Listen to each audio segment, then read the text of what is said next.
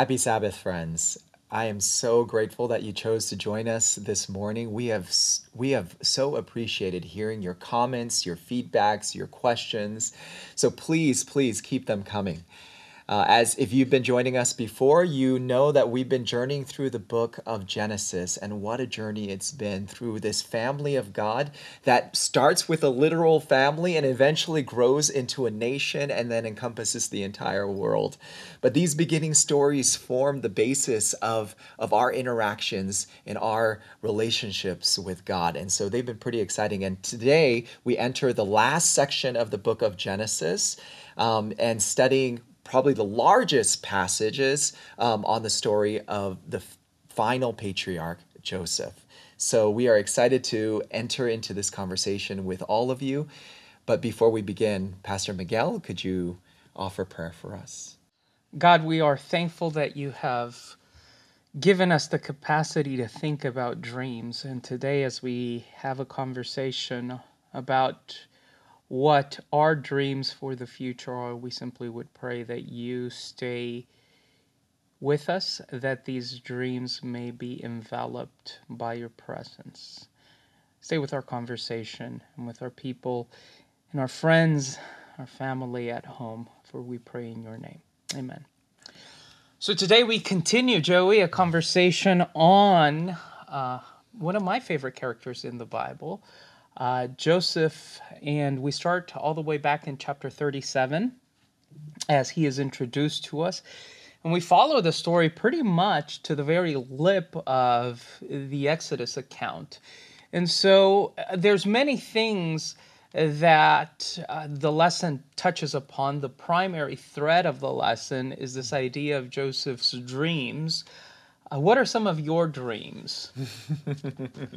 it's interesting because Joseph is one of my favorite characters too because he was my namesake. I was mm. named, my grandmother picked my name, uh, Joseph, because of, and she was very clear, it wasn't Joseph, the father of Jesus, it was Joseph, um, the dreamer. And so when I was, when I was uh, younger, in my younger years, you remember when they had AOL mm-hmm. Instant Messenger?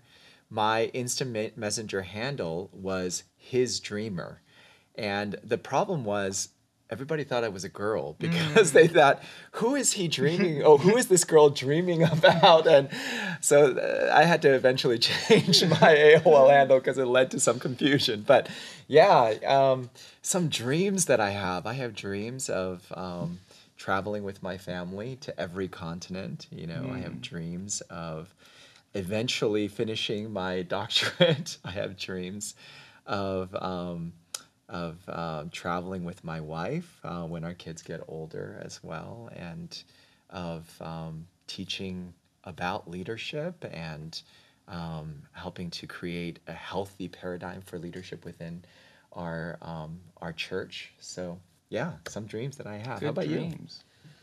you? Uh, my dreams are much simpler. I think um, I dream about.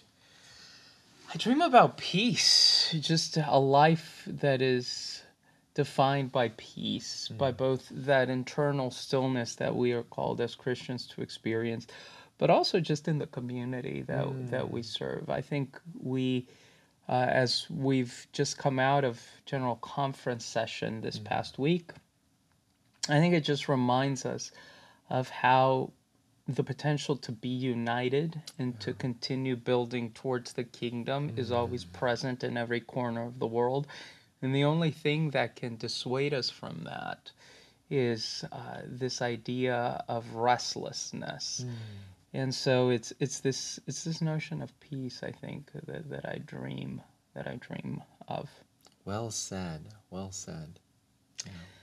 So what what do you think, Joey, are some in in I think in Joseph's case, it's his own uh, tongue sometimes that gets him in trouble, and there's some interesting motifs uh, that uh, we can we can experience and talk about as we as we converse about our lesson study for this week. But we all have dreams. I think that's the beauty of Joseph's experience. That whether it's dreams of success, maybe dreams of traveling with family and finishing academic pursuits, or maybe it's just dream, dreams that uh, are vague and ethereal. uh, such as peace. Uh, all of these dreams have certain obstacles. What what are some obstacles that we find in fulfilling these dreams that that we uh, that we pursue? competing commitments i think is one of them um, as much as i want something sometimes i don't i, I may not e- even explicitly think this but i want other things more right? And often it's those short-term wants that get in in the way of long-term dreams right? Right um, when I could be working on uh, on my our paper, I instead want to just relax, right? Um, and that want for relaxing and recovering, which is not a bad want, but that trumps my want hmm. for my dream in the moment, and though that sometimes that short-term want hmm. gets in, in the way of that long-term hmm. dream. Just one one thing that I can think of. Yeah. How about, how about you? Well, I think that's that's a really good starting point for our conversation today. This idea of competing commitments. The I think the only way that you can decipher what commitments you're going to prioritize is you establish what you value. And hmm. you you have a system of of values. And so i think for me one of one of the obstacles that aren't clear that make this this idea of pursuing my dreams unachievable is that i haven't thought clearly enough about what my core values are. Hmm. And so when my dreams aren't undergirded by a core value or a core mm. commitment, uh, these these dreams then sometimes just end up being that, being dreams. I think the the way in which you materialize mm. these dreams is that you link them with a core commitment and you find that a little bit in, in joseph's story mm. right? Joseph has these two initial dreams and these two initial dreams have to do interestingly enough right joey with well the first dream actually has to do with grain and we know that grain is going to play a rather prominent role throughout the whole narrative and we'll talk a little bit of, about that in a second but he has these two dreams that are pretty easy to interpret. I don't mm. think you need to be an interpreter of dreams to figure out what is going on.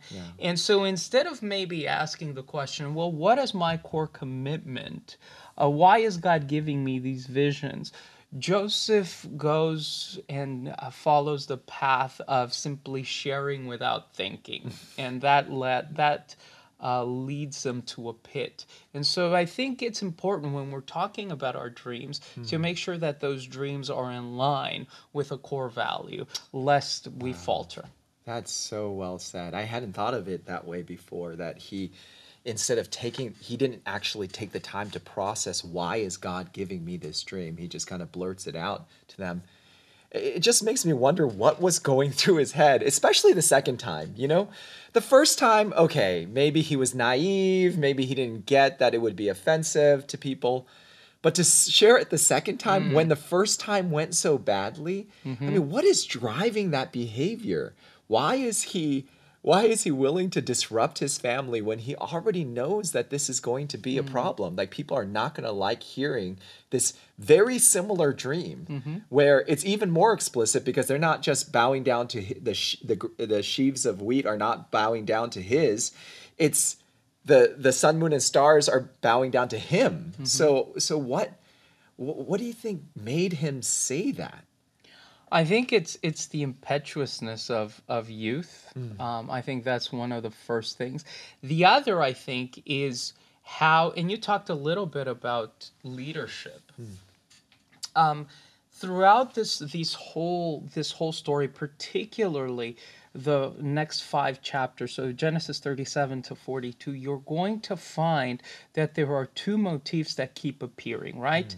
You're going to find this idea of food, mm. food and tables, and who sits at tables and who doesn't sit at tables, and what happens when people are eating, and the power that mm. food gives you and uh, not only eating and ingesting food but the control of food. That's going to be a really important uh, motif that is going to appear the other one has to do with how this power is leveraged and so i think when you're older you recognize that power for power's sake is not transformational. Mm.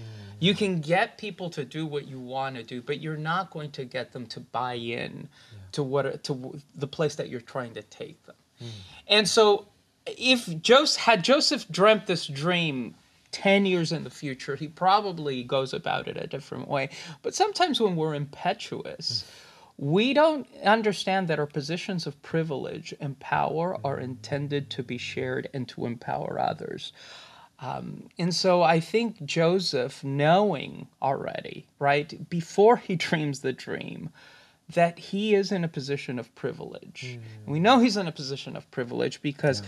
we have uh, this idea that his brothers, even before this first dream, already hates him. Mm-hmm. Um, it's it's really clear uh, here in verse uh, in verses nine.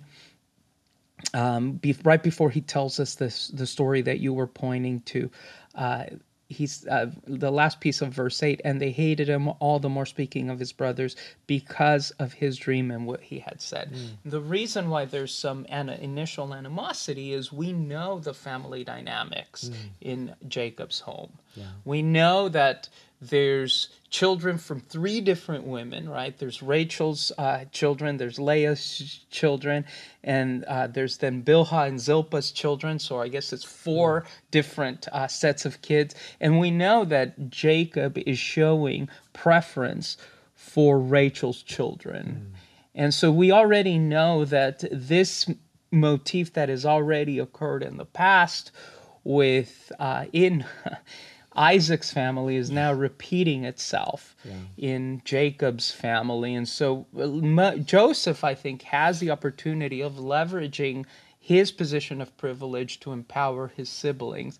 Instead, he has that irrepressible desire to flaunt mm. our positions of privilege and that i think comes with with being young and mm. being inexperienced so he wants his brothers to accept that he's more special than the rest of them mm. and and he does this by showing them well it's not just dad mm. who thinks this way it's mm-hmm. god right mm-hmm. god's giving me these dreams so it's his way of almost compelling mm-hmm. them to to get in line with the fact mm-hmm. that he is someone special is that is that what that's, you're saying i think that's part of it yeah. and then and think about how that that story continues mm-hmm. right so we let's go to the second half of chapter 37 yeah. now the cattle, his Joseph's brothers are grazing cattle near mm-hmm. Shechem, and you should remember Shechem because of our uh, yeah. uh, last week's conversation. So now again, they're in Shechem grazing cattle, and they see Joseph coming, and now he's he's not just coming with dreams, he's coming with a coat, mm-hmm. and so they see the coat, another palpable example of his of his father's preference, and they decide to kill him. Mm. Now Reuben who also is trying to regain his father's favor because of a just bad thing that he has done, uh, decides to hide him and put him in the pit and then release them, mm. release him. And so this plan is concocted. Reuben is trying to regain his father's uh, blessing. Uh, Joseph is flaunting his position of privilege. The other brothers, primarily Judah, are feeling disenfranchised, and so uh, they put them in the pit. And then again, food, right? The power mm. of the table and who you invite to the table. That motif of food that began with grain mm. appears again as they are sitting together outside of the pit eating a mm. meal. Oh, yeah. I mean, it's it's such an interesting dynamic here. There's just so many different things that are happening. This mention of Shechem, like you you brought up, it's it's fascinating that they went to Shechem all the way from Hebron, which was um, 50 miles away. Mm-hmm. Um, so it's a long distance for them to travel to go back to the site of a place where they had murdered all these men. I'm not sure what dynamics had changed there, but they initially start at Shechem, they move to Dothan, and then you know Joseph makes that journey from Shechem to Dothan, and then and then gets there, and he's placed in the cistern. And I love the imagery. Um, it's not it's not a good imagery for Joseph, but it's it is a powerful imagery of him being put in an empty cistern, mm-hmm. like you talked about, right? And it really emphasizes the fact that this cistern is empty. right? It's empty and it has no water. So it Mm-hmm. says the same thing twice, right? The cistern that normally stores water, it's empty and has no water. They could have just ended with empty, but they emphasize that it's like the writer is trying to make a point here. He wants the, to, them to know us to know that this that this man of privilege has now that privilege has been taken away and he's placed into this empty cistern, this dark cistern where he has no access to food or water. And now the the brothers are the ones with the power and the hmm. privilege all of a sudden. And the word for cistern in the for cistern in the Hebrew is the same word. This idea of a pit. It's the mm-hmm. same word that the author will use to describe the jail or the dungeon in which mm. in which Joseph will go. And the the motif of the empty cistern, the cistern, the pit lacking water. And the interesting I guess, connections that the author is trying to make between the cupbearer and his ultimate destiny and this idea of drink. Uh, so there's there's a lot there uh, that we might uh, choose to to unpack in in a bit. So he gets sold, and he's in Egypt now. Uh, chapter 39, he goes to Potiphar's house, Joey. And again, the idea of bread and food appears. Um, and the idea of bread and food connected to, to this notion of power and privilege. Uh, look at verse 4. It says, Joseph, sp- speaking of Potiphar, this is chapter 39, found favor in his eyes and became his attendant. Potiphar put him in, ch- in charge of his household, and in it he entrusted to his care everything uh, he owned.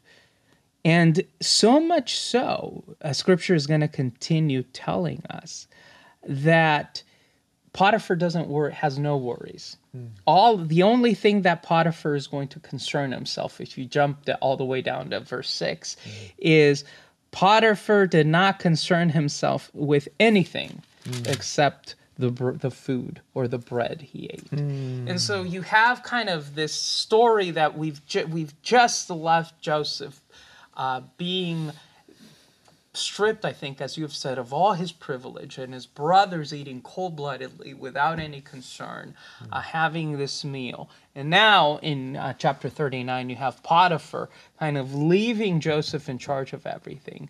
And the ultimate uh, power and privilege that is expressed by the captain of the guard is that he has no worries other than the food he eats.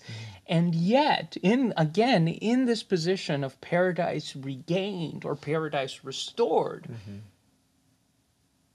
the threat of being stripped again of these things that give you security and certainty is present and it's latent.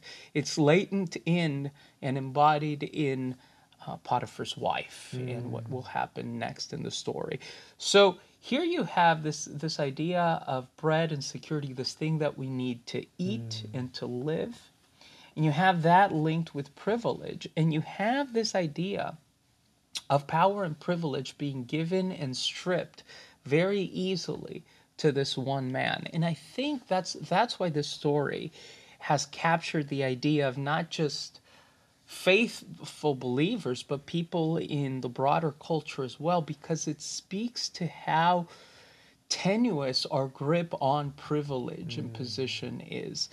And this is simply to say that somehow, some way, we need to make sure that we are constructing a walk with Christ that allows us to weather the moments and the times when privilege is stripped and we're placed in the pit, whether it's by people that we trust or by our employers or by uh, the situation and the circumstances.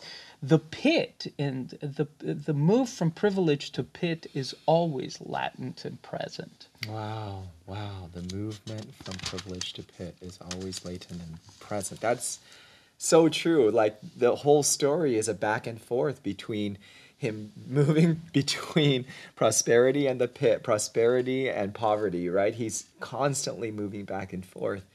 Um, but what I find so fascinating about this is that it is not the food that leads him back to prosperity, right? It's God. I mean, that seems to be very clear in the mind of the writer. Um, this this chapter that you talked about, verse two of chapter thirty nine, the Lord was with Joseph mm-hmm. so that he prospered. Mm-hmm. So at every turning point, when he hits the pit of doom, it is the Lord's presence. The Lord was mm. with Joseph, and then his fortunes turn. Mm. He gets thrown later on. We're going to see he gets thrown into into the um, into the prison, and the Lord is with mm. Joseph, and he prospers. And we see that theme over and over again. So my question is, of course, it makes sense that our our privilege, our our sense of security needs to come from the Lord. But I wonder, do we also need the pit in order to figure out that we need the Lord? I mean, we, we just talked about how Joseph, he came with this perspective that I am privileged and I'm going to use my privilege. And he didn't think that his privilege could ever be taken away from mm-hmm. him. He found out how quickly that can change. Is that was that experience what led him to depend on the Lord so that in chapter 39 his perspective is very different than in chapter 37. Do we need the pit? I, I don't think we need the pit. Hmm. I, I think I think we can use the pit. Hmm. Um, interestingly enough, and it seems like Joseph, or God rather, uses the pit in order to shape Joseph. Hmm. But the, I think God's desire or God's hope is that Joseph realizes that privilege is not um, in things that are palpable, that security and safety are not in things that are concrete or material. You mentioned uh, this idea of privilege being stripped away. What is really interesting throughout this whole narrative, Joey, is like we said, it is populated by food and grain and bread and et cetera, et cetera, et cetera. Except the only one who never talks about food is Joseph. Hmm.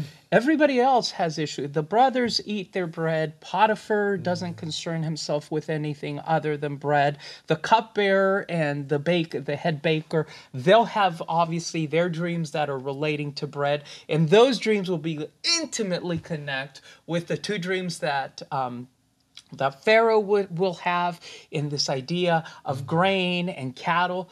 Joseph never is receives a dream about food or prosperity in that sense. Mm-hmm. Joseph merely is called to comment on the state of affairs that everybody else that is chasing food hmm.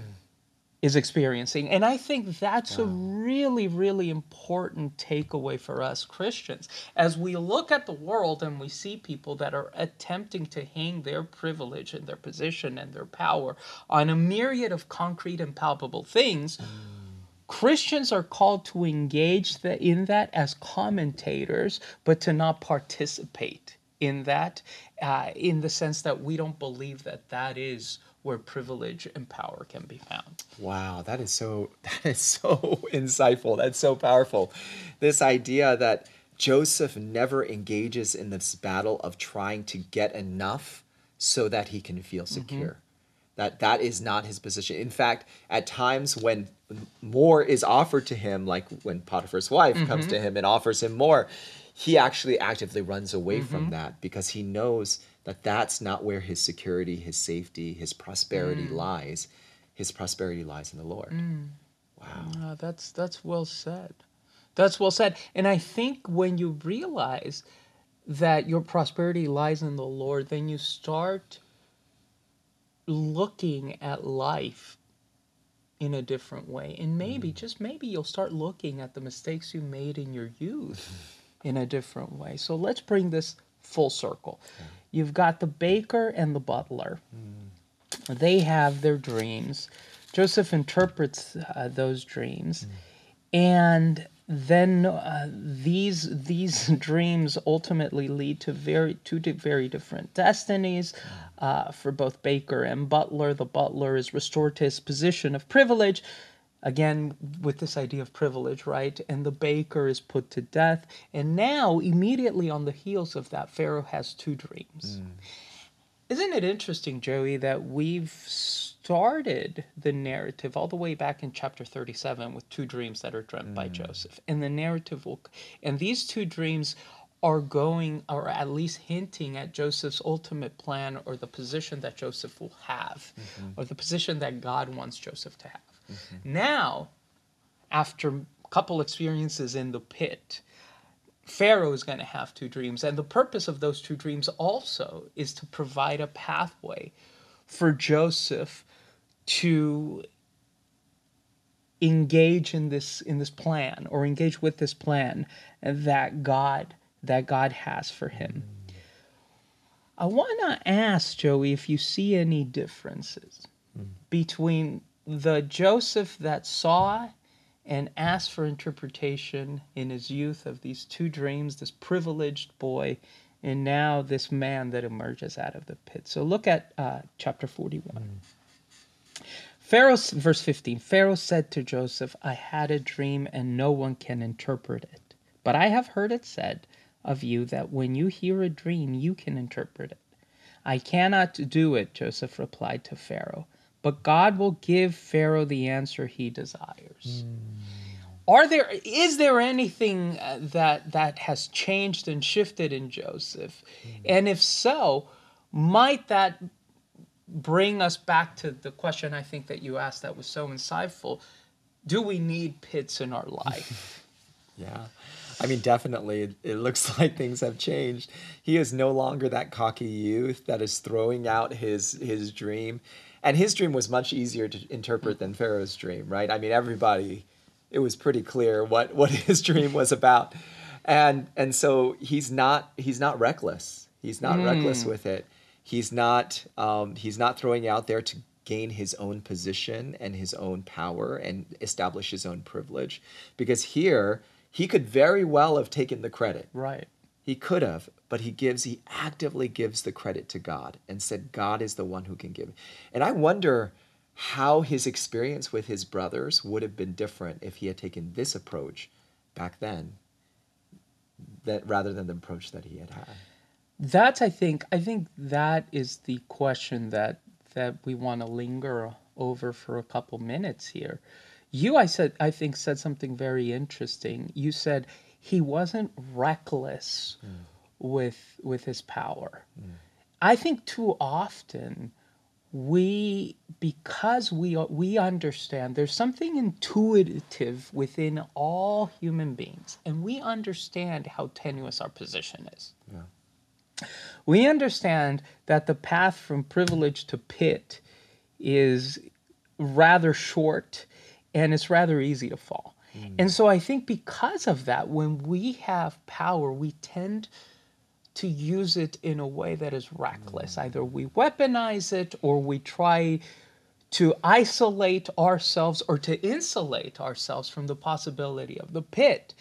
And we do so. Uh, sometimes by surrounding ourselves with people that will simply acquiesce to everything we say mm. and agree with us in everything, or people that can't speak truth to us. Uh, we try to limit our exposure. We try to qu- to squash voices of dissent. These are these are tried and true methods mm. that just signify how uh, whether it's governments or individuals, how reckless we are mm. when we utilize power. Wow. And the opposite to that is how open we are to give credit when we're not being reckless, when we're being cautious with power, how open we are to give credit elsewhere, to put mm. the credit of uh, these successes or our, uh, our ability to problem solve, we're able to give credit elsewhere. And I think that teaches us a lot about the maturity of somebody that has been called to privilege, whether it's in the whether it's um, with a full pantry or living in the pit. The person that is able to understand privilege always tries to share uh, the acclaims and mm. uh, trying to and tries to share uh, the success. Yeah, it's so true. And you know, being reckless with the power with our power, like you were talking about, that is so easy to recognize in others when we see others doing that, and instinctively we know when we see that in someone else, we know that there's something about that that makes us uncomfortable. It seems like that's much harder to see in mm-hmm. ourselves, mm-hmm. right? Because we often I mean, we can always rationalize why it's okay to use our power to establish our privilege mm-hmm. because we I mean, it's an innate desire to feel safe, right? And we have Abraham's Maslow's hierarchy of needs. Mm-hmm. One of that is safe. One of those is safety and security. So it makes sense that we're going to try to do whatever we can to try to get safety and security, which is why that paradigm shift that you were alluding to earlier that comes from realizing that our security, our prosperity comes from the Lord is so big. Because if we really embrace that, then we don't have to use our power mm. in abusive ways. We don't have to use our power to establish our own sense of safety and security. If the Lord is really going to protect us, if the Lord is going to move the movements forward that that we think are so important, then it doesn't it doesn't it doesn't behoove us to try to use our power in reckless ways mm. to do that. And we've seen that over and over in, in the book of Genesis, right? Where people thought they were doing the work of God, where they were following God's will, moving where God wanted them to go, but using methods that were not God's methods mm. because they didn't trust God to step into mm. those spaces and fulfill his promises. And I I'm guilty of this myself, where there's times where I believe in something so strongly that I find myself tempted or even sometimes practicing behaviors that are not God's way because I feel like I need to use my power to make that happen instead of trusting that God mm. will do hmm. it himself. So, I think that is the key, right? Trusting that God will do it himself. Mm. Joseph builds grain houses. Yeah. Not only does he have the capacity to share credit. He has the capability to see solutions where other people see problems.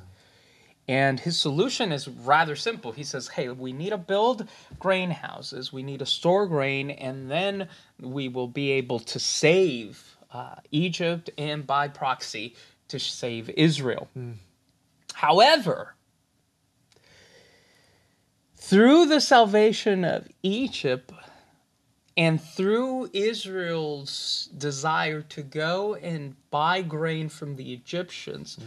you also have the possibility of the enslavement of the Jewish people, which follows in Exodus. Actually, Joey, this idea of grain houses that Joseph built, the word there uh, for grain houses that Joseph mm. built is the same word that later on will be used uh, when Pharaoh forces Israel to br- to build grain houses, mm. and so this this connection, the same tool that is used to save wow. both Egypt and Israel, is now used for the ultimate oppression of Israel. Wow. And so I, I want us to, to just linger over this for a moment because we often think about the methodology. We talk about the methodology a lot. Mm. What does power mean? What does privilege mean? How do we wield power in a responsible manner? What methods do we have in order to ensure that we're not becoming isolated or that we're not just self justifying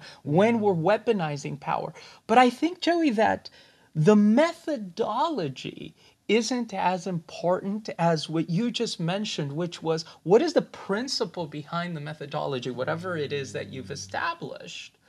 Um, and in, you've, you've just said it's trust in the Lord. Hmm. Because the same grain houses that sometimes can sh- can be sh- used to save wow. you can be used to enslave you. That's so true. And it just goes to show that there is such a real fine line between how we use our power for good mm-hmm. and how mm-hmm. we use our power to destroy, right? That that fine line and really that line lies on our trust in God. And it seems to be the theme here is that God is able to even take the worst circumstances and make them good, right? Bring some good out of it. Mm. Um, I love the connection that happens in Judah and, and Tamar story mm-hmm. in chapter 38 and, and the, just the, the mirror images that we see in, in, in both the literary context and also the themes that run through that. It's almost as if the author is saying, um, just like Joseph goes down to Egypt, Judah goes down away from his brothers, mm-hmm. and they're following parallel tracks, one by choice, one by by by by force, right? But God is still able to bring some kind of redemption because you get, even at the end of Ju- Judah's story, you get a sense of redemption because, you know, we ultimately find out that Tamar is going to be the, fa- the, the, um, that through Tamar's line, there was, uh, we're going to have King David and then ultimately Jesus, right? So there is already that hint there um, in that story that God is working something good and ultimately find that God is also working something in Judah's heart mm. because later on, Judah is is really a bridge towards reconciliation that happens within the brotherhood. Yeah, he is. He is, I think, the one who acknowledges and accepts accountability mm. for the mistake that was made all those years ago. And I think what you're saying then is that these paths of re- that that are seeking redemption are moved because the primary principle that we are called to follow and observe when we're in a relationship with God is grace, always grace. And it's so interesting that I think you are most aware of grace. Back to that question, which I'm going to have to continue coming back to because I think it's the very crux and fulcrum of our discussion today. Do we need those pits? Does Judah understand grace without the Tamar experience? Does Joseph know what it is to uh, not weaponize privilege and to show grace to siblings by invite by inviting them to eat? Um, and that's obviously where the where the story, at least with Joseph and his brothers, comes to a climax. This separation and uh, the division between ha- between them happens as they cast them out and they mm. eat. The reconciliation will happen as he accepts them and serves a table for mm. them. And so, would Joseph have been able to do that without experiencing the pit? Hmm.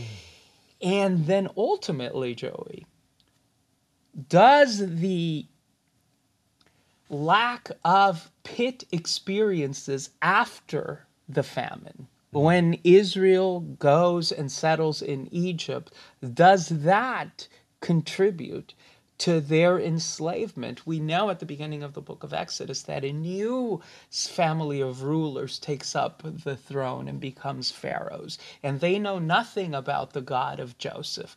Well, maybe the reason they don't know nothing, they know nothing about the God of Joseph is because there haven't been pit experiences for the descendants of Joseph as they've as they've been living in Egypt. So, does Tamar help uh, Judah understand grace better? Does the pit help Joseph become more grace oriented? And do the lack of pits make Joseph's descendant more lax in sharing who the mm. God of grace is? Wow, that's that's a good question. You know, it, going back to what you said earlier, I do think that God can use rock bottom experiences, mm. but I don't know if they're necessary, because the re- reality is, we all live in the pit. We just don't always realize it, mm. right? All of us have a desperate need for God. That's the reality that's being pressed here. Mm-hmm. That our privilege, no matter where, how privileged we are, that privilege can be taken away in an instant, right? Especially if we're depending on our own methods and our own palpable things, like you were talking about. It can it can disappear in an instant. It's only the Lord that gives us security. He is the only one that can actually guarantee that we are going to thrive, right? So the it's just being able to recognize the pit that we are living in without having to hit rock bottom. And unfortunately, most of us have to learn the hard way. but I do think that there are opportunities for us to learn that lesson without having to hit rock bottom. And um, like Jesus said, um, um, you are blessed because you can touch and feel this experience. Blessed are those who can believe that without having to touch and feel. Um, so hopefully, all of us can learn, learn, and realize that we are in a pit without having to hit rock bottom. And yet we don't. For some strange reason, Yeah. we continue clinging to this old paradigm that seeks to preserve what we have. Mm. That's what's happening throughout the story, right? Yeah. We want to preserve. Reuben wants to preserve his position as the firstborn, and mm. so he comes up with this plan. Mm-hmm. Judah wants to preserve the influence over his siblings, and so he does what he does. Mm. Joseph wants to preserve this idea of not only his father's favored, but God's favored. Mm. Pharaoh wants to preserve the lives of his subjects, and so he comes up with, he concocts a plan. Mm-hmm. Potiphar wants to preserve his honor, mm. and so he throws Joseph in the pit. The butler and the baker want to preserve their positions, mm-hmm. and so mm-hmm. they come desperate seeking for an interpretation. We all want to preserve something, mm. but the problem is God's power needs to move us beyond preservation. Mm-hmm. Think about how the story weaves forward, right? So they they go back and um, they find this goblet that is hidden in the grain, and so they're accused and it's it's just a, a, devastating story but the way we get there is because they get hungry again mm. and as they get hungry they're asking for food and they're asking for permission to go back mm. and permission and israel wants to preserve Benjamin. Mm. And so he is he's really waffling, isn't he? Mm. Uh, he he is so traumatized by the experience of losing Joseph that he wants to preserve Benjamin. Mm. And he preserves Benjamin without learning how devastating playing favorites are to the other siblings. Yeah. He seeks to preserve them in spite of and by sacrificing everyone else. Mm-hmm. We want to preserve. How do we move from preservation to empowerment? Mm-hmm. I think it comes back down to the thing that we've been saying over and over again here is that realizing that our prosperity, our safety, our security, our preservation, and our future lies not in these palpable things, but in trust in the Lord, mm. right? That ultimately God is the one who, at every turning point here, whether it's in Joseph's story or in um, Judah's story or in Israel's story, the Lord's presence is what makes the difference. Mm-hmm.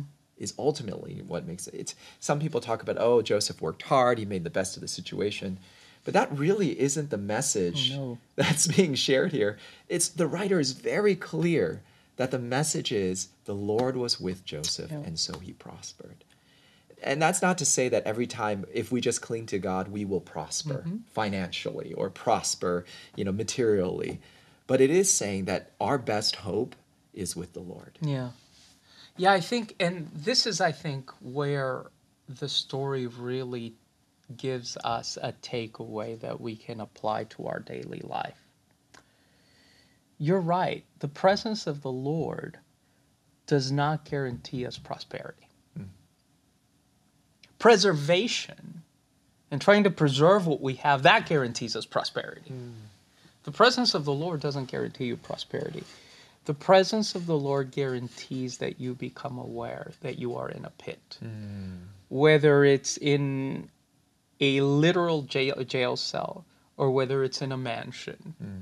the presence of the Lord allows you to realize that you are in a pit. And that's why I think the psalmist, who speaks about pits probably more than anyone else in the witness of Scripture, talks about this realization that it is better to live one day in your presence, just one day in your courts, that is better and more preferable than a thousand days separated from you. Mm. And so I think we also would do well, Joey, to redefine our notion of what prosperity is. Prosperity has nothing to do with how much power we possess. Mm or how financially secure we are. Prosperity, at least as it pertains to God, has to do with our capacity to realize that we are in a pit and the only way out is Him. Amen. Well said. Well said. Joey, I feel like we need to pray after that, so can you close us off in with a word of prayer? Yes. Our good and gracious God, thank you so much for being a God who steps into the pits with us, to be with us, to help us to realize the true state of things. Sometimes we live unaware um, of the pits we live in because we decorate them nicely, we build big houses with nice rooms and fancy cars. We fill them with stuff and we think that we don't live in a pit without realizing that all we're doing is making a nicer pit and not realizing that the only way out of the pit is with you. So help us to trust you, depend on you, and not on our own resources, our own mindsets, our own power to get our own way. This is our prayer in Jesus' name. Amen. And so, my friend, this week we simply want to remind you that the path from pit to paradise is the power of Christ. May God bless you until we meet again.